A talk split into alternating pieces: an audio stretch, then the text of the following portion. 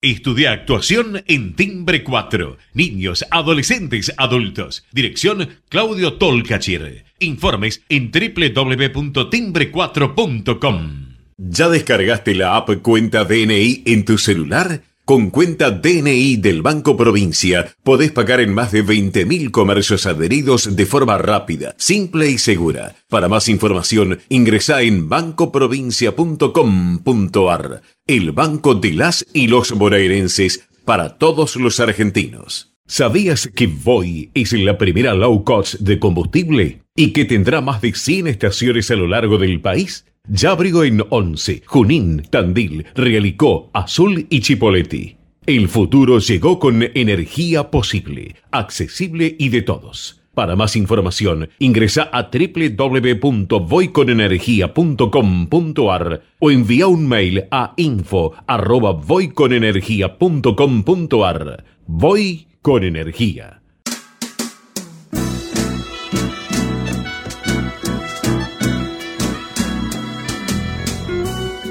Entrevistas con los protagonistas de la política, la cultura, el espectáculo, la música y el deporte. Un diálogo abierto para pensar desde una óptica diferente. Voces y Memoria, los martes de veinte a veintiuno con la conducción de Hernán Dobri. Anoche fecunda, los gritos de seu sangue. Buenas noches, bienvenidos a una nueva emisión de Voces y Memorias. Hoy nos acompaña una periodista, escritora, politóloga estadounidense nacionalizada argentina. Estudió en el colegio Mary Graham, estudió traducción simultánea, se recibió de licenciada en Ciencia Política en la Universidad de Buenos Aires, es magíster en Relaciones Internacionales por FLACSO, cursó un posgrado en la Escuela de Estudios Internacionales Avanzados Paul Nitsch de Washington, fue seleccionada para participar de talleres de la Fundación Nuevo Periodismo Iberoamericano y en dos mil seis recibió una beca de investigación del Fund for Investigative Journalism. Trabajó con Jorge Lanata, con Ernesto Tenembaum, con Magdalena Ruiz Guiñazú, con Adolfo Castello, con Jorge Ginsburg, con Marcelo Longobardi. Se desempeñó en medios como Página doce, La Nación, T X T, en radios como Rock and Pop, América, Mitre, La cien, Continental, Metro, Radio con Voz, y en televisión, en América T V, en Todo Noticias, Canal veintiséis, C cinco N, La Televisión Pública, La Nación T V y Net T V. Actualmente es conductora del programa de Acá en Más, en Radio Metro.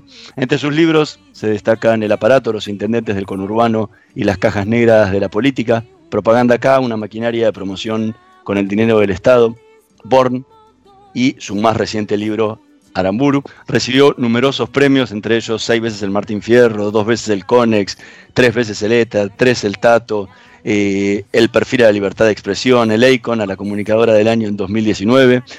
Hoy nos tomamos un café con María O'Donnell. Probá Viaggio Espresso, el café cien por ciento natural en cápsulas compatibles. Comprá online en tienda viaggio punto com punto a r, con envío a todo el país o en su boutique ubicada en Salguero dos mil seiscientos veintiséis, Palermo. Viaggio Espresso, el verdadero sabor del buen café. Muchísimas gracias, María, por acompañarnos en esta noche. ¿Cómo estás? Bien, ¿cómo estás? ¿Cómo estás vos? ¿Cómo, cómo está yendo Eh, este Aramburu que tanto, tanto ruido ha hecho en los medios? Bueno, por suerte súper bien, en un contexto muy difícil, porque bueno, estaba listo para salir en plena, el, el, estaba en los depósitos el viernes veinte de marzo, uh-huh. eh, jueves diecinueve sale el anuncio de la cuarentena, que desde entonces se viene alargando, pasó abril, era para las novedades de abril, llegó mayo y ahí hubo que tomar una decisión. Se venía el aniversario, eso era importante, no lo queríamos dejar pasar, pero además, bueno, la verdad es que eh, eh, los, me habían contado en la editorial que los libreros de barrio se los estaban ingeniando bastante sí. bien para llegar a sus lectores, eh, las cadenas no estaban abiertas y parecía también como una oportunidad de para qué dejar un libro en un depósito cuando podía haber libreros que lo llevaran los lectores. La duda era si, le- si los lectores, entre la crisis económica y el coronavirus, iba a haber espacio para hablar de otra cosa, digamos. Y la verdad que estuvo súper bien, así que estoy muy contenta. Tardaste cuatro años en, en hacer toda la investigación, desde que arrancaste hasta, hasta que terminaste. ¿Cómo fue el proceso? ¿Cómo, cómo fue su proceso de trabajo para una investigación tan ardua y con tantas entrevistas, por momentos inéditas, con gente que nunca había hablado del tema. ¿Cómo, cómo fue tu proceso de trabajo?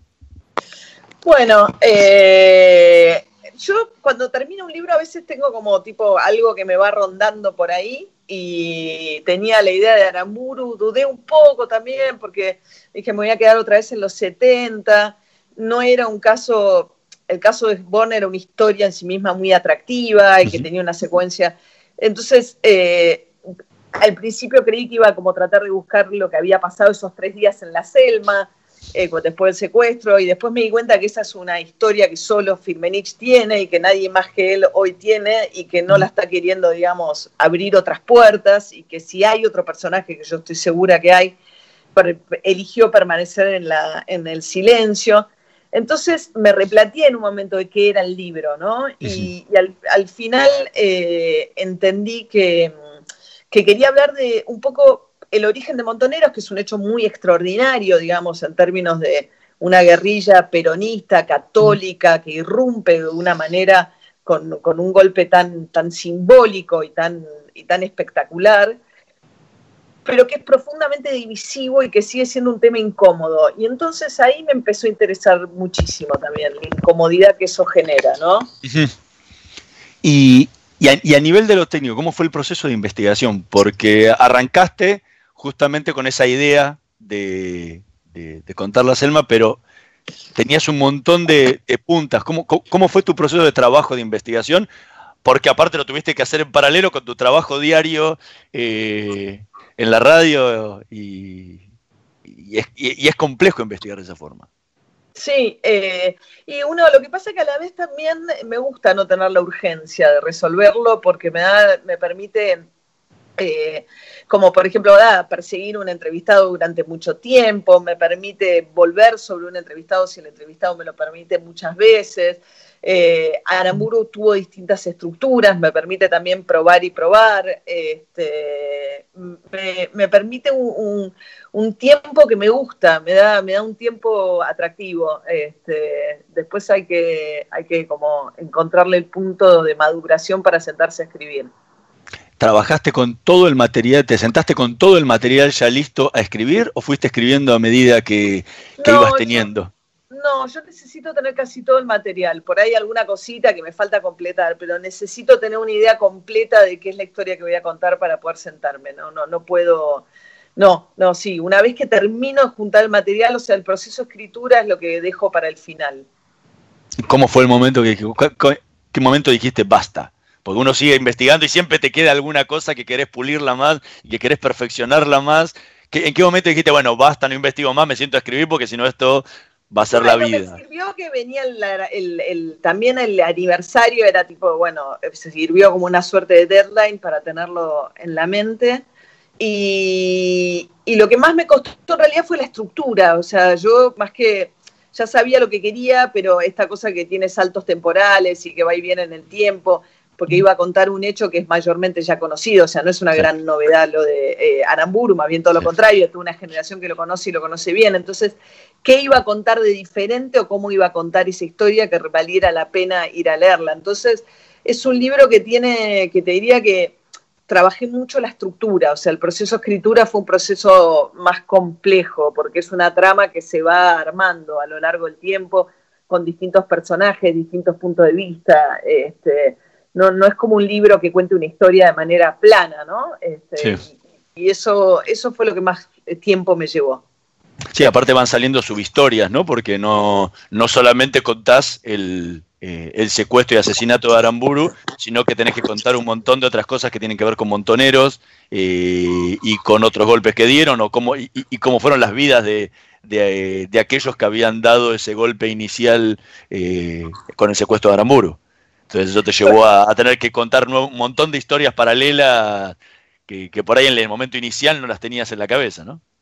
Claro, incluso darle el contexto, ¿no? Qué estaba pasando con el catolicismo, cómo estos jóvenes de clase media católica se radicalizan, se radicalizan viniendo de organizaciones nacionalistas, más conservadoras, o sea, cómo el proceso del Concilio Vaticano segundo, la descolonización de África, los curas del tercer mundo, todo eso cambia la perspectiva de lo que es eh, la, la, la, la, la visión cristiana de esos curas, que son un poco predecesores de los curas villeros de hoy, y cómo eso influye en la formación de estos jóvenes, y hay un punto de encuentro con las izquierdas latinoamericanas más guevaristas, que pasa por el entrenamiento en Cuba. Entonces, de ese encuentro en un contexto de prohibición del peronismo, con quince años de proscripción del peronismo, con una dictadura como la Onganía, que había intervenido en las universidades, se da una situación como de asfixia y, y da lo que, lo que dice Firmenich, ¿no? Nosotros no encajábamos, es una guerrilla muy particular la, la sí. guerrilla latinoamericana. No, pero tiene que ver con el peronismo también, ¿no? Porque el peronismo no encaja dentro del, del, de, de, del sindicalismo mundial. Normalmente el sindicalismo mundial es de izquierda y el peronismo en su mayoría, históricamente, fue un sindicalismo de derecha. Entonces no sería raro que tengamos una, una, una guerrilla católica cuando en todos los demás lugares era una guerrilla más de izquierda. Tal cual, tal cual. Eh... Sí, es como católica y peronista, ¿viste? Los primeros comunicados, cuando no se conocía quiénes eran, ¿viste? Sale por Dios y, y por Perón, ¿viste? Entonces, ¿y sí. cómo? Y le escriben incluso una nota al arzobispo de Buenos Aires, a Cajiano, ¿no? Es, sí. es como desconcertante, ¿no? Eh, y también hay algo ahí que es interesante, que es, digamos, cómo la iglesia, digamos, la religión católica, el hecho de sangre, eh, tiene que ser, digamos, encuentra una muy difícil justificación dentro de la, la iglesia católica. Y hoy Firmenich sigue siendo católico, se sigue considerando a sí mismo católico. Y, digamos, y quitar la vida ajena eh, no es este, eh, algo que le esté permitido a los humanos en la religión católica, ¿no? El... Algo que me llamó mucho la atención de los dos libros, porque lo, he leído los dos, tanto Born como Aramburu, y es que, no, no sé si sintetizarlo así, dejás parado, mo, mostrás una visión de Montoneros como de un grupo amateur que eh, en gran parte de sus cosas es una, son historias de fracasos. Tanto en sí. Born como eh, en Aramburu. ¿Te pasó a vos eso? Por, ¿Por la cabeza, digo. No, digo, de fracaso Aramburu? Aramburu, ellos lo secuestran y al final terminan todos muertos. O sea, o, o presos o muertos. Salvo, salvo eh, eh, Firmenich y, y Norma Rostito, todos los demás terminan muertos o presos en algún momento de la no, claro, de, si de, de secuestro. Termina muy mal. Es un fracaso, o sea, es un fracaso, no es que es, es el momento no, no, fundacional, pero fracasa, pero, pero fracasado. Yo creo que fracasa la dinámica posterior en el sentido que terminamos en la, en la dictadura militar, sobre todo, pero yo sí. creo que como acto originario, por más sí. que yo tenga una opinión personal de lo que significa matar a una persona en un sótano eh, totalmente desarmada, como acto fundacional es un acto muy exitoso en los términos en los cuales ese acto fundacional se plantea y, y los vuelve protagonistas de una escena como sí. la de la resistencia peronista, los vuelve interlocutores de Perón, eh, se sientan a la mesa con Perón, eh, se vuelve Montoneros algo mucho más grande de lo que era originalmente. Eh, el problema, y para mí eso es interesante que lo que dice Nacho Vélez Carreras, que lo que se vuelve también es como un desafío del hecho de haber tenido un, un acto fundacional tan exitoso, complica, eh, les confunde las cosas, ¿no? Porque termina eh, siendo una versión muy militarista de los Montoneros, que como además quedan todos prófugos, quedan muy desconectados de la realidad. Entonces es bastante interesante, pero yo creo que como hecho fundacional, en los términos en los que se plantea, es un hecho exitoso. Sí, sí, no, no te lo decía de exitoso porque obviamente es un gran golpe, pero como que podría haber terminado todo en la nada. O sea, podrían haber terminado, terminaron casi todos presos o muertos, podrían no haber seguido más nada. Sí, sí, y lo sí, que sí, planteas por... en Born es lo mismo, o sea, es, o sea, es algo también, como, como que toda la estructura de ellos era muy, muy amateur hasta que empieza a, militarse, a militarizarse muy fuerte, porque en Born los secuestran, piden ese secuestro, y, Born, y vos lo decís clarísimo, es una, es, es una de las grandes joyas del libro. Decís, muchachos, ustedes saben la plata esta que están pidiendo, la cantidad que es, ¿cómo la van a movilizar? También les sale, sí, es como que no saben. Botín, terminan cobrando el botín más grande de la historia, digo, eh, ¿no? Eh, hay algo por ahí de que sí, digamos, siempre pretendieron cosas que superaban en mucho sus posibilidades y en algunos casos, quizás tanto en el de Aramburu como en el secuestro de Le Bon, igual le salió bien. Sí. Original en el inicio, ¿no? Este, sí. Con Bon se hicieron de trescientos sesenta millones de dólares en el momento. Claro, después termina todo mal, termina con las contraofensivas, las, sí. digo, gran parte de los montoneros masacrados, pero digamos, este, aislar esas operaciones en sí mismas, no sé si fueron en los términos en los que ellos los plantearon fracasos. Estamos conversando con María O'Donnell, vamos a escuchar el primer tema que eligió para esta noche de Voces y Memorias, Space Oddity, en la voz de David Bowie.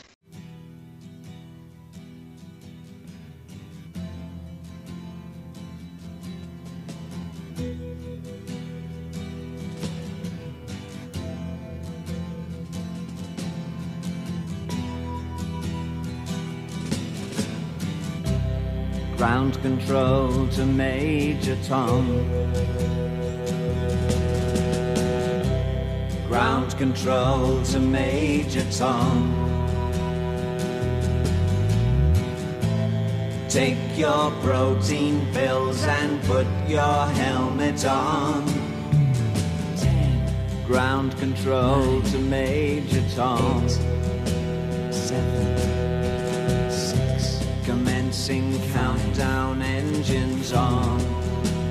Three, two, check ignition, one, and may God's love be off with you.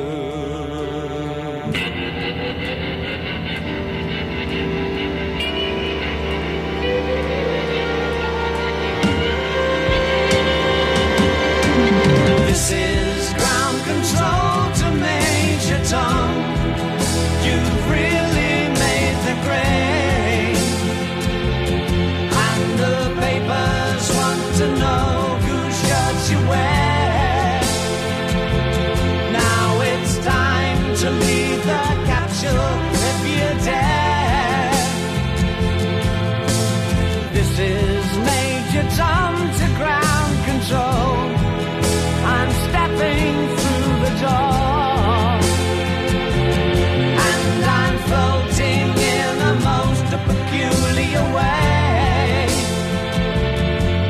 The stars look very different today,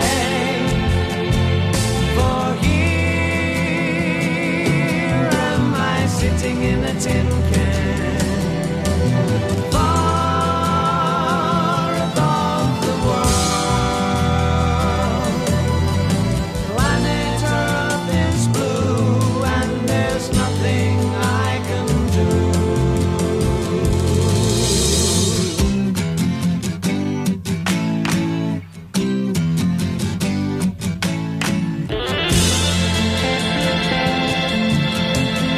Era Space Oddity, la voz de David Bowie, tema que eligió María O'Donnell para esta noche de Voces y Memorias. ¿Por qué este tema? ¿Qué te gusta? Bueno, me gusta mucho Bowie y con ese tema me casé, así que es un tema que eh, me gusta muchísimo. Es un tema que tiene un clima muy lindo, tiene un clima como... A mí me mete como en un clima lindo de, de algo que, que se logra pero con esfuerzo, no sé, es algo lindo, tiene algo como que te lleva a otra gravedad. Este, me gusta mucho ese tema. El, ¿cómo es, en, qué, ¿En qué momento trabajás en los libros? Porque tenés un, eh, tu trabajo en la radio, tenés mu muchísimas ocupaciones. ¿En qué momento te sentás tranquila que decís, me siento a escribir, puedo escribir? No, bueno, eso es un gran desafío, ¿viste? Porque me pasa, bueno, hay un momento de que pasa a hacer los fines de semana, los, hay un momento en el cual uno entra a sacrificar también momentos personales, ¿viste? Mucho. Eh, mientras voy haciendo el, la, las entrevistas y eso está bien porque es algo que va corriendo paralelo y que no tengo sí. un cierre. Hay un push final de unos seis meses finales que son bastante eh, intensos y que hay que como de relegar muchas otras cosas. Uh-huh. No, digo, no lo digo solamente por el, el tema del relegar, sino que hay que tener la cabeza limpia y tranquila para poder sentarse y abstraerse de todas las demás ocupaciones y poderse escribir. Claro, digo, sí. Eh, eh, eh, ¿Cómo, cómo encontrar ese momento, no? Es que una vez que me meto en la historia y cuando estoy escribiendo ya me toma la... O sea, me voy a dormir y tengo la historia en la cabeza. Hay un momento en el cual uno se deja tomar... El otro día hablaba con mi editora que Claro, cuando me dice, qué lástima, hicimos, corrimos a lo loco y justo vino el coronavirus y decís, bueno, ahora hubiese tenido tiempo porque estaba como, digo, yendo a la radio y nada más. Pero a la vez pienso que no, que uno necesita tener la cabeza en esa historia y que algo tan fuerte como el aislamiento y todo esto que estamos atravesando me hubiese impedido viajar con la cabeza, con la intensidad que me requiere escribir el libro. Y a nivel de, de escritura, cuando sos de romper, bueno, hoy ya no se rompe tanto, ¿no? Pero sos de corregir, destruir, volver, ¿cómo, cómo, cómo trabajas? Bueno, eh, primero buscó el tono, ¿viste? Entonces, por ejemplo, uh-huh. primero busqué un tono en un capítulo que no me gustaba, voy probando eh, el tono hasta que encuentro un poco el tono. Una vez que encuentro un poco el tono, empiezo como a organizar qué va a ir en cada lugar. Y una vez que termino de organizar qué va en cada lugar, eh, empiezo a escribir y después eh, reescribo bastante y al final hago una pasada grande de todo. Eh, es un proceso laborioso que, que tiene eh, varias pasadas. Tengo una editora, Gabriela Esquivada, que por suerte es una editora enorme y que solemos hacer un proceso de doble edición del libro. ¿Y en qué momento decís basta? Ya no, está, bueno, acá por suerte tenía un deadline, tenía como una situación de que tenía que ir imprenta y tenía que ir imprenta, entonces... Eh, Eh, ese basta tuvo que ver con, con que se venía el aniversario y ya, ya tenía que sacarlo, sacarlo. ¿Se lo das a leer a alguien? Más allá de tu editorial, obviamente, que, con la que trabajas, pero ¿lo, lo lee alguien? ¿Tenés alguien que Mira, sea el crítico? Lo lee poquita gente, lo lee mi agente literario, lo lee, lee Federico, mi marido, lee eh, una amiga que tengo que es muy buena lectora, pero que no hace nada de política, este, pero no mucho más, no, lo leen poquitos. Eh, Gabriela Esquivada es una editora con la que yo trabajo muy, muy cerca. Entonces, la verdad es que es un proceso en el que voy muy acompañada por Gabriela. Y lo, bueno, esta vez lo leyó Paula Pérez Alonso, intervino también de Planeta en la lectura, a veces, o el editor, digamos, eh, o Nacho, digamos, alguien de la editorial en algún momento se involucra siempre, que es interesante, eh, pero básicamente es un trabajo con Gabriela Esquivada. ¿Volvés a leer tus libros después? No. ¿De que salieron? No, no, el otro día justo como hay una segunda edición tuve que meter mano para las erratas y qué sé yo y eh, no me gusta mucho, es como escucharme en radio, ¿viste? Eh, en algún momento quiero tener la distancia para hacerlo, pero la verdad que no, no lo hice. ¿Con, ni ¿Con ninguno de los cuatro? No, no. No, bueno, hay mucha gente que no los quiere, que no los quiere volver a leer o incluso los vuelve a leer y se sorprende de ver escrito eso y diciendo, yo escribí esto. Eh, sí, pasa claro. Muchísimo con los, con los escritores, con periodistas, diciendo, pasaron diez años de que escribiste un libro y decís, wow, yo escribí esto. O también por el otro lado dice, uy, yo escribí esto. ¿No? Total, para bien y para mal, seguro, seguro. No, no, necesito un poco de tiempo, me parece. Es lindo ver la evolución de la gente que lo va leyendo, entonces me voy como... Eh, pero no. También me pasa eso que cuando, una vez que lo entrego ya lo repasé tantas veces, especialmente a este libro, que necesito un poco de aire. ¿Y qué sentís cuando lo terminaste? Bueno, primero tenés la ansiedad de saber cómo va a ser recibido, ¿no? Y Bon había sido un libro que le fue muy bien, inesperadamente para mí, yo nunca había tenido un bestseller, digamos. Y, y la idea de volver a una época con un libro que ya había tenido una cierta repercusión, bueno, hay algo lindo que es que uno va generando como lectores también, ¿viste? Y viene alguien y te dice, ah, leí Bon, me gustó mucho, quiero leer este. Y esa idea de... de de ir construyendo como un diálogo con el lector, que se genera a partir de que, de que un diálogo, un libro dialoga con el otro, o si no dialoga del mismo tema, encierra una promesa parecida, de alguna manera. Y esa cosa de decir, bueno, voy a leer tu próximo libro, eso es lindo, ese es un momento... Eh, pero bueno, pero ahí también se juega que, que, que no sea, uh, uh, no, este no me gustó nada. Entonces es un poco... Eh, es eso, empezar a generar una... Es como una comunidad que se va formando también, si lo digamos, si es algo que, que subsiste en el tiempo, ¿no? Este, entonces, bueno, un poco la ansiedad era eso, la, saber si, si iba a dialogar bien con, con los lectores del libro anterior. Eso me importaba uh-huh. bastante.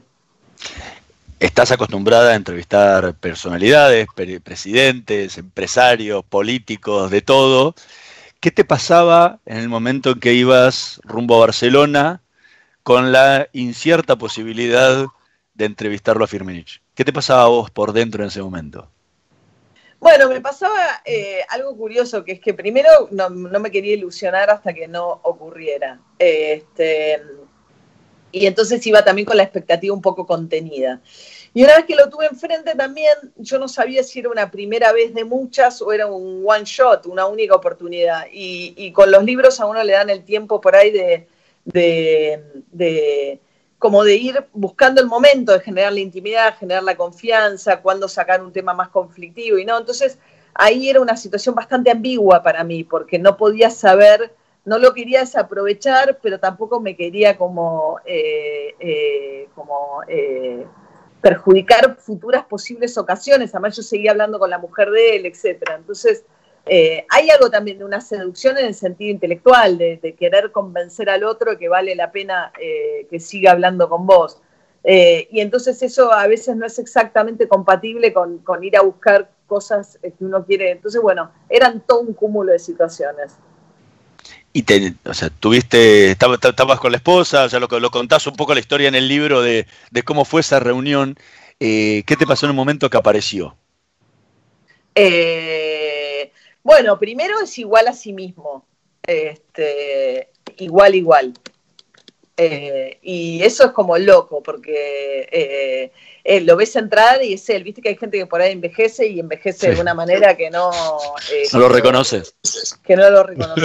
eh, pero él es igual a sí mismo y tiene una presencia así muy loca, ¿no? Muy, muy, muy... Eh, muy presente, es imposible, porque por ahí uno envejece, los rasgos se van desdibujando, eh, y él tiene todavía esa postura rígida, ese rictus duro, esa forma de hablar seca, entonces eh, tiene una cierta cosa intimidante eh, eh, Firmenich. Eh, pero a la vez es también un señor de setenta años, ahora debe tener setenta y dos, que llegó a la visita con su mujer de cincuenta años, con la sillita de los nietos en la... En la en el auto, y que, y que, y que es un hombre que, que pasa el fin de semana con los nietos, cuidando a los nietos. Entonces, es un poco todo eso, ¿no? Porque eh, yo digo que también todos los personajes tienen como su humanidad, o sea, nadie es un monstruo las veinticuatro horas, ni tampoco un santo las veinticuatro horas, ¿no? Sí. Y entonces, bueno, nada, era esa ambigüedad también, estar en el Mediterráneo, en un restaurante. Él vive bastante este, austeramente, no es que vive... Sí. Pero vive en una zona muy linda, digamos, donde nos encontramos, es un pueblo frente al Mediterráneo, cerca de donde vive este, eh, Messi, en Sitges, frente al Mediterráneo. Entonces eh, también como era como un lugar medio paradisíaco, entonces eran eh, muchas situaciones juntas, la verdad. Pero a vos adentro, ¿qué te pasó? O sea, lo viste no, aparecer bueno, en las puertas y decís, bueno. Me daba mucha emoción, ¿viste? Porque decía, bueno, la, la figurita difícil, ¿entendés? Y decir, bueno, ¿qué hago con esto? Eh, y después tratar de, de pensar, como, ¿viste? Tratar de meterse en la cabeza de esa persona, ¿no? Tratar de entender cómo razona. Eso es parte de, del desafío, no ponerse... El, el, el trabajo en un libro es distinto que el trabajo por ahí en el... Uno, cuando yo trabajo en radio y tengo reportajes que son distintos, hay reportajes que son para obtener información de algo que no entiendo, hay reportajes que son que buscas más un título porque buscas más una definición de algo, hay reportajes que son un poco más de confrontación. En un libro, eh, como es una instancia más privada la que está ocurriendo, que vos estás solo frente al entrevistado, eh, eh, Es, un, es una situación en la que querés que el entrevistado se sienta cómodo también, eh, lo más cómodo posible, eh, y, y sobre todo para mí exige un, un, un ejercicio de, de mucha comprensión, de, de, va, de comprensión, de tratar de poder mirar un ratito con los ojos del otro para entender qué está mirando, por qué dice cada cosa. Estamos conversando con María O'Donnell, vamos a hacer una pequeña pausa, en un minutito más volvemos con más Voces y Memorias. Vamos la radio, somos tu voz, vamos con eco, siempre la verdad y la mejor información. Descarga gratis de tu celular la aplicación Ecomedios. Podés escucharnos en vivo, Informarte con las últimas noticias y entrevistas en audio y video. Búscala y bajate la aplicación Ecomedios. Podés vernos en vivo en ecomedios punto com. ecomedios punto com. Contenidos audiovisuales. Conectate con nosotros. Contestador cinco dos cinco cuatro, dos tres cinco tres. Voces y Memoria. Una hora con los protagonistas de la política, la cultura, el espectáculo, la música y el deporte para pensar desde una óptica diferente.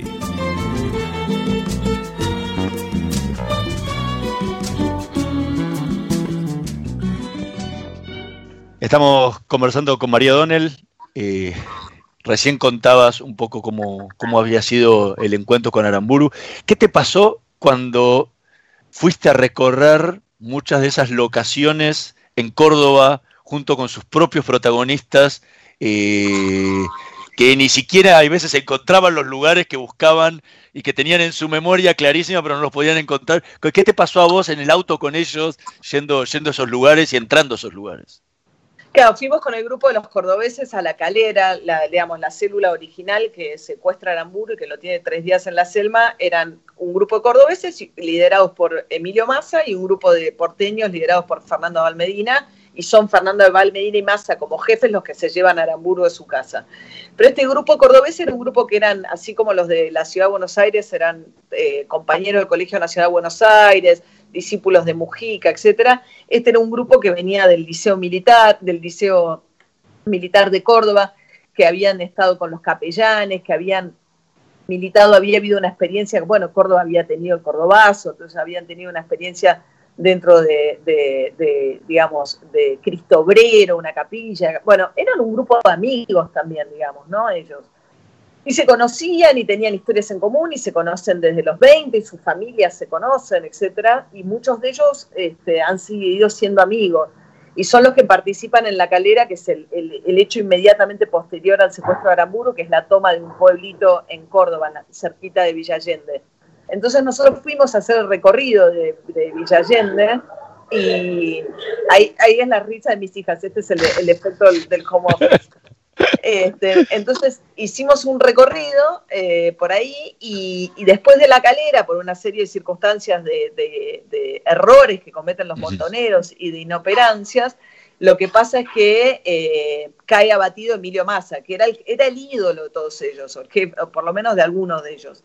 Entonces nosotros fuimos juntos a la casa donde eso había pasado. Y era una casa a la que le habían cambiado la numeración, que antes era por, por tenía un, un número y ahora tenía un nombre de calle, etcétera. Entonces costó encontrarla, no había un G P S que nos arreglara el problema.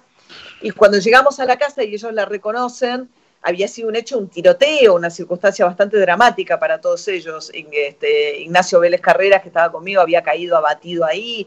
También Cacho Sorati, que es un médico que hoy trabaja en el Incucay. Entonces cuando llegamos ahí se armó como un silencio, donde me di cuenta que estaban muy conmocionados y que, y que me sentí que sobraba también, porque era una historia, eh, ellos nunca habían ido a ese lugar este, desde los hechos, porque me doy cuenta también que son todas historias donde hay muchos muertos, hay mucho dolor, este, entonces a, a, a, los, a muchos de ellos les cuesta mucho ir a buscar esas historias. Pues bueno, nada, fue un momento raro, porque era un momento muy íntimo para ellos eh, y me sentí un poco metida dentro de una cierta intimidad de un grupo de amigos de muchos años también. Hace treinta años, más o menos, que sos periodista. Eh, ¿qué, ¿Con qué soñaba esa María O'Donnell que arrancó en Página doce en sus comienzos como periodista a la María O'Donnell de hoy? Eh. Mira, quise ser corresponsal, imaginaba, y fui corresponsal en Washington. Ese fue un sueño que se me cumplió cuando fui corresponsal de La Nación. Eh, no sé si tenía... Mi sueño era la gráfica, ¿no? Somos de una generación que trabajar en un diario, y el diario era como toda una mística, ¿no? La redacción era lo más lindo. Y por ahí es una generación, la mía, que crecimos con el Watergate como modelo, ¿no? La idea de... Eh, tener al poder político este, y las grandes investigaciones, ¿no? Todos los hombres del presidente, etcétera, de ir a, a, a hurgar dentro del poder. Entonces me parece que un poco mi modelo de, de periodismo que, y en eso influyó mucho Santiago, mi hermano O'Donnell, que es un poco más grande que yo y que ya estaba trabajando además en medios de Estados Unidos cuando yo me propuse ser periodista. Entonces tenía un poco ese, ese, ese modelo, que tiene también una cierta épica que uno va perdiendo, cierto romanticismo que también uno, hay cosas de la profesión que lo van defraudando, ¿no? Pero eh, sigo amando mucho este oficio.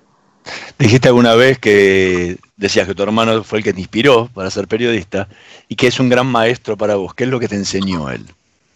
Bueno, Santi es un tipo de una ética muy grande, es un tipo que, que realmente eh, piensa con mucha libertad y, y, y mira los datos antes de tomar una posición, y eso muchas veces lo deja en lugares incómodos, que es algo que me encanta, o lugares no previsibles.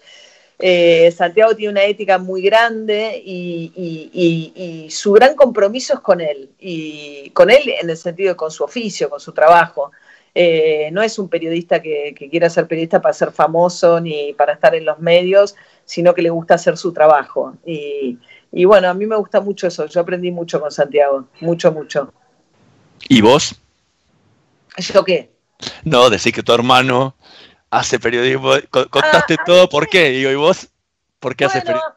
A mí lo que me pasa ahora, ya lo pienso como, digo, hace muchos años que trabajo en radio, entonces pienso también mucho en mi rol como periodista, digamos, de un medio como la radio, y yo creo que hay algo de cierta, yo siento que es cierta obligación de contribuir al debate público, o sea, de tratar de hacerlo con, con cierta serenidad, tratando de entender, con un periodismo que no esté lleno de verdades, ni de obviedades, ni de... Me gusta mucho tratar de confrontar mis propios puntos de vista. Entonces me parece, no sé si es la edad, pero hay algo de cierta, este, de, de, de no gritar, de, de, de, no hacer, de no hacer blancos y negros. Me parece que todo tiene la posibilidad de, de encontrar matices. Eh, obvio que siento posiciones, esto no quiere decir no sentar posiciones, pero nunca todo encaja tan perfectamente en lo que uno quiere o querría, o las cosas no son tan blanco y negro, aunque uno pueda tener posiciones muy claras y muy firmes.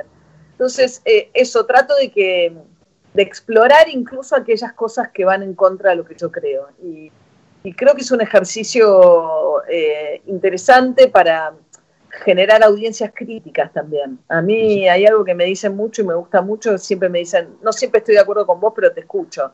Y a mí me gusta mucho más escuchar eso, que sos mi voz, sos la voz de, ¿entendés? Y, y por algo tampoco es algo que me dicen mucho a mí. Este, no, no, no, no es tipo, ah, decís por lo que yo quiero decir, ¿entendés? No, no ese es el... Y creo que tiene que ver con, con, con el rol del periodismo, suena un poco pretencioso, pero digo, con la calidad de la democracia, en términos de cuál es la calidad del, del debate público, básicamente. Equivocándome muchas veces, por supuesto. ¿Y cómo, cómo haces en este momento de, en que está todo tan polarizado, ¿no? De, donde el periodismo, la famosa grieta esa, ¿cómo, cómo haces para poder estar en, en ese difícil centro y, que, y poder ser crítica siempre? No, bueno, uno evidentemente se equivoca, mete la pata, se enoja de más, este... Pero bueno, es un esfuerzo, sobre todo yo creo que hay un primer ejercicio que es no enojarse, digamos, ¿no? A mí me parece que el enojo es mal consejero. Eh, que cuando uno se interpone, en el, y me ha pasado que por ahí uno pierde el enojo y decís, no, está mal, me equivoqué, no me tengo que enojar. Este, y, y, y no tengo que personalizarlo, porque cuando se vuelve personal se pierde el foco también. Entonces... Eh, qué sé yo, y es frustrante muchas veces porque hay mucha gente que querría que me atienda y que no me da reportajes y que a mí me gustaría que me los dieran y, y, y, y, y pasa eso también. Y, pero bueno, nada, que eh, creo eh, hacer, ser fiel a uno mismo también, ¿no? Eh, y eso es difícil también porque las audiencias cada vez más premian este, posturas más extremas y, y entonces... Eh, Nada, entender también que hay cosas de este oficio que yo creo que ya no voy a hacer también, y que hay otras que sí, este, y que, que hay ciertos que en la medida en que pueda elegir, que es un gran privilegio, más en cómo está nuestro gremio y todo, bueno, o sea, ese privilegio también hay que usarlo con mucha responsabilidad, porque es un privilegio que, que me da la posibilidad de, de decir que no, de elegir, y, y bueno... Y, y de priorizar lugares donde me siento cómoda, donde siento que tengo más márgenes de libertad. Yo creo que la radio es un lugar de mucha libertad, porque uno es como un pequeño editor de esas tres horas que tiene, elige a quién pone al aire, incluso la F M que ni siquiera tiene noticiero, entonces como no hay como una bajada del medio, aunque evidentemente, digamos, hay una identificación de cierta corriente ideológica, más o menos, de, con ciertos valores y cierta reivindicación de ciertos derechos, pero no hay una línea que baja. Y todo eso para mí son, son privilegios que hay que usar con, con mucha responsabilidad. Has hecho televisión, naciste en la gráfica, hoy estás más que nada en radio. ¿En cuál de los tres te sentís más cómoda? Mira, amo mucho la radio. Me parece que es un lugar al que yo llegué en realidad por la maternidad, porque saliendo de las redacciones me permitía un trabajo más acotado.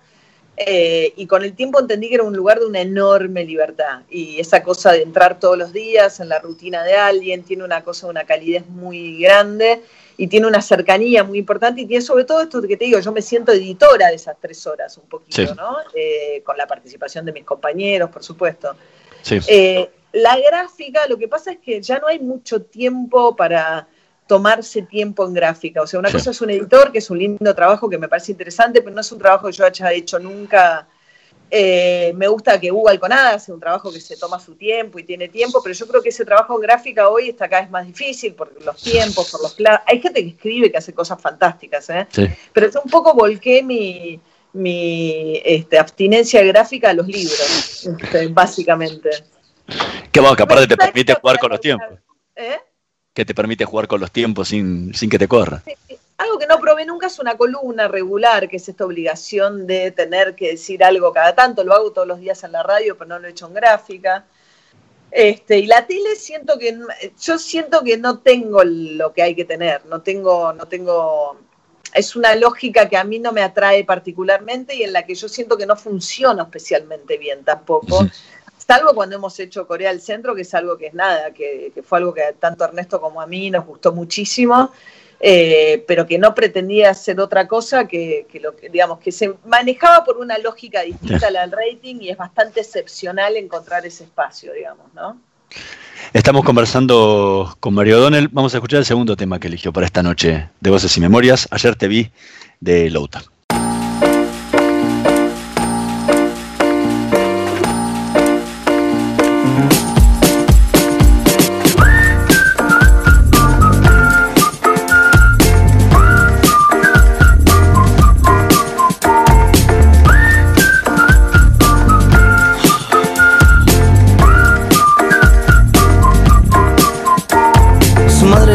Ya no sé qué hacer, su padre le decía que la haga bien. Si los fósforos se encienden que se compre un tren, que el disco ni lo saque si no lo hace bien. Y ahora está angustiado porque falta teca, angustiado porque quiere un feca, angustiado porque ve sus pecas, angustiado porque quiere un Sega. Un par de melodías y no sé qué hacer. Si el disco suena raro ya no sé qué hacer. Si las cosas que me dicen no las puedo ver, las cosas que me pasan no las puedo hacer. Y ahora está angustiado porque falta teca, angustiado porque quiere un feca, angustiado porque ve sus pecas, y las cosas que le pasan no las puede ver.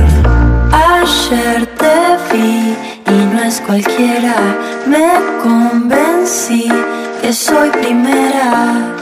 Puedo verte cerca de cualquier lugar, puedo hacerme cargo de lo que no está. Ayer te vi y no es cualquiera, me convencí que soy primera. Lo puedo ver de lejos, muy lejos. Lo puedo ver de yeah, lejos, yeah, muy yeah, lejos. Yeah. Me contradigo y me desespero pensando qué es lo que sería si no fuera cantando.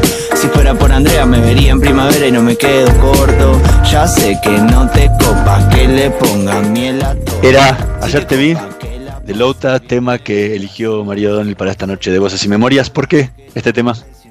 Bueno, este es un tema muy alegre, es un tema que tiene ese silbido que yo uso a la mañana en la radio, porque es como arrancar una mañana silbando, entonces es un pedacito que uso. Louta, yo lo conocí, por, conozco a los padres en realidad, eh, a Dickie James, que es el organizador de, de Fuerza Bruta, de lo que fue el desfile del Bicentenario, pero Louta es el hijo que yo conocí a través de mis hijas, y es un joven muy, muy talentoso que hace una cosa en escena multi, con, con, digamos, eh, con distintas influencias, este, una cosa medio multimedia.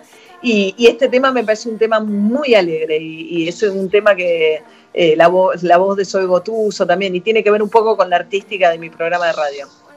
Eh, ¿Qué cambió de voz en la radio desde ese día en Rompecabezas que te sentaste, te sentó la nata y tartamudeaste eh, cuando tuviste que empezar, a la conductora de las tres horas de hoy del, diariamente? Bueno, yo creo que los periodistas que venimos de gráfica a la radio, que hay muchos haciendo periodismo, hay una ventaja porque la gráfica te organiza bastante la cabeza, ¿no? A la hora de llevar a lo hablado, pero es un ejercicio también que eso se vuelva coloquial, la solidez de la gráfica, pero en forma coloquial. Y uno, eso es como un primer tránsito. Después también hay una herramienta que es la de la conducción, que es una herramienta o una, un ejercicio distinto al de una columna sí. política en radio.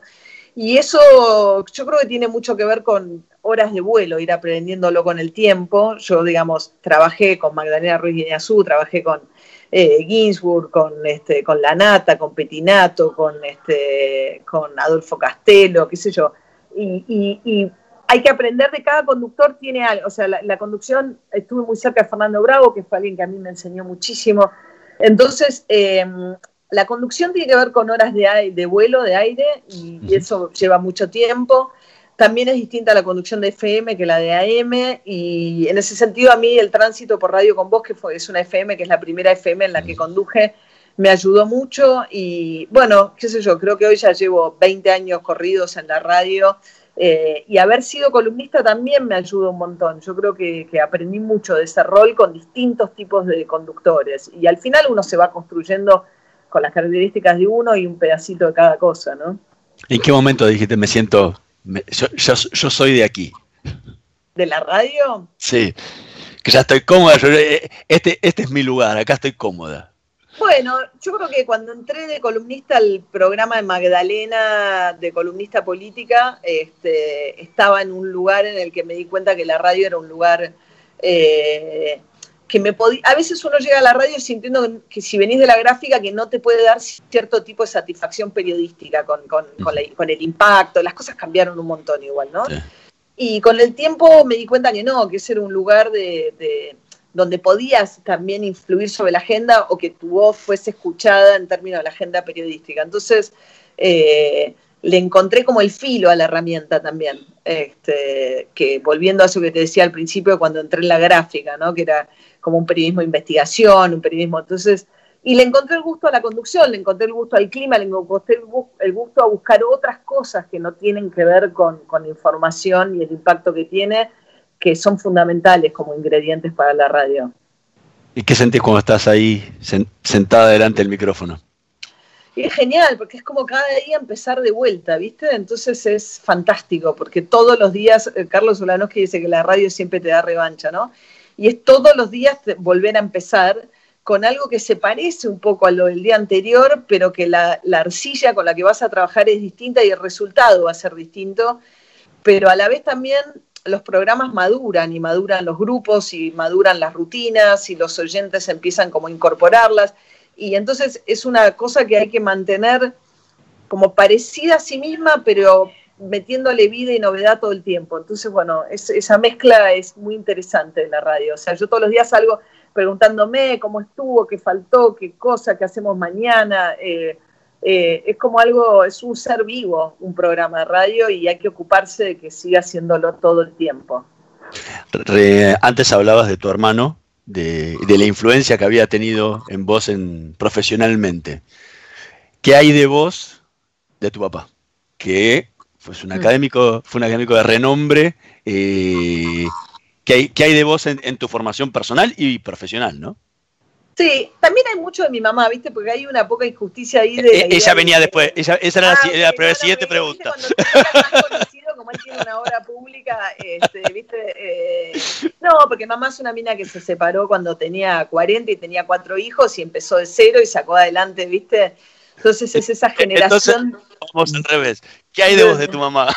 No, claro, es esa generación de mujeres, que es, algunas, ¿no? Obviamente que, que estoy generalizando, pero que un poco salieron a trabajar empujadas por las circunstancias, ¿viste? Y que, que sacaron adelante una... una, una u, u, u, y, y que entonces ella siempre me crió como muy libre en ese sentido de que realmente realizara mis sueños y que los realizara desde, desde el vamos, ¿no? Cine, y, y a mí después me tocó con mis hijas esta nueva ola feminista que ya tiene como otra impronta, ¿no? Pero había ahí algo de decir, no, realizar tus sueños hasta el final, ¿no? Y papá eh, fue un papá que vivió, yo desde que yo era chica se fue a vivir afuera, pero fue un papá muy presente siempre, no, no era un papá ausente, es un tipo de una, era un tipo de una cabeza intelectual muy importante, este, y jugábamos mucho, jugábamos mucho las cartas, papá jugaba mucho, eh, era un gran, muy, muy jugador lúdico, muy terminante, entonces he jugado un montón a la canasta, al póker, esto, entonces jugar también como ejercicio mental, era, o al backgammon, era una, como una cosa muy linda. Y, y, y él me enseñó también algo importante, sobre todo al principio, de, él escribía textos académicos, pero muy fáciles de entender. Entonces, y, y Santiago tiene algo en su estilo también, pues es un estilo muy yanqui, que, que lo importante es que sea muy sencillo de entender, aunque sea un argumento muy sofisticado, y, uh-huh. y la claridad del texto, que sea un texto, o sea, entonces... Cosa que él en la academia le preocupaba un montón porque era lleno de subordinadas y qué sé yo. Y papá siempre fue un tipo con cuidado por el texto, de un texto simple, sencillo, claro. Entonces creo que me enseñó mucho también a, a, a, a tratar de razonar de una manera que el otro te pueda acompañar en tu razonamiento. Y eso me dicen muchas veces. A veces me dicen, te entiendo, sos clara. Este, hay algo del ejercicio... Eh, didáctico, que no, no en el sentido que uno sea profesora y sepa cada tema al cual hablo, pero didáctico en el sentido de, de no dejarte afuera, de, de sentir que el oyente que me está escuchando me puede acompañar en el razonamiento que estoy haciendo, aunque no esté de acuerdo, digamos, pero que, que entienda de dónde vengo y a dónde voy por ahí. ¿Y vos qué les, qué les, qué les enseñás a tus hijas? ¿Cuál es? Bueno, esas, esas son una topadora, ¿viste? Es una generación, son justo la generación que eh, yo digo que se hicieron ciudadanas con el pañuelo verde, ¿no? Porque ellas conocieron sí. las marchas del Ni Una Menos, digo, nosotros hemos marchado, qué sé yo, por la democracia. Mi generación es un poco un plomo, es una generación que yo nací en el setenta, eh, hice el secundario en democracia, pero cuando llegué a la universidad ya la democracia eh, me tocaron los noventa. Eh, claro. Entonces, tenía la gracia del periodismo de investigación contra Menem y hubo un destello de ese periodismo más a, a, la, a la Watergate, ¿no? De, claro. de cuando se rompe un poco el diálogo de ese periodismo más acartonado y muy, eh, muy ceremonioso con el poder, de lo que eran todavía la impronta de la dictadura había quedado muy marcada, ¿no? Entonces Página sí fue un lugar de donde se hablaba de derechos humanos, se hablaba en forma irreverente, eh, era un lugar eh, que pasaban cosas nuevas. Pero fuera de eso, no, mi generación no pasó nada, eh, en el sentido de... Pasaron cosas tristes, digamos, pero no, no, no es una generación... Y a mí me da siempre como cierta envidia linda, que las veo a ellas, viste, que salieron con el Ni Una Menos y han marchado por las mujeres muchas más veces de lo que han marchado por ninguna otra cosa en la vida. Y, y, y eso las ha formado en, en, en un reclamo de igualdad que es muy interesante, y una generación que, que mueve fichas, que cambia cosas, que mueve paradigmas, este... Así que, no, y he aprendido un montón. Tuve la suerte de, también de tenerlas y de, de, de que a través de ellas conocer desde adentro también un poco eso que pasa y, y tener una mayor cercanía para entenderlo. Alguna época le pregunté a Fanny Mandelbaum en este programa eh, y, y ella contaba de los reclamos de su familia por su, por su trabajo, ¿no? Por la, la cantidad de, de horas y de tiempo que le tiene que dedicar al trabajo. ¿Cómo, cómo te pasa eso vos? ¿Cómo lo vivís vos con tu familia?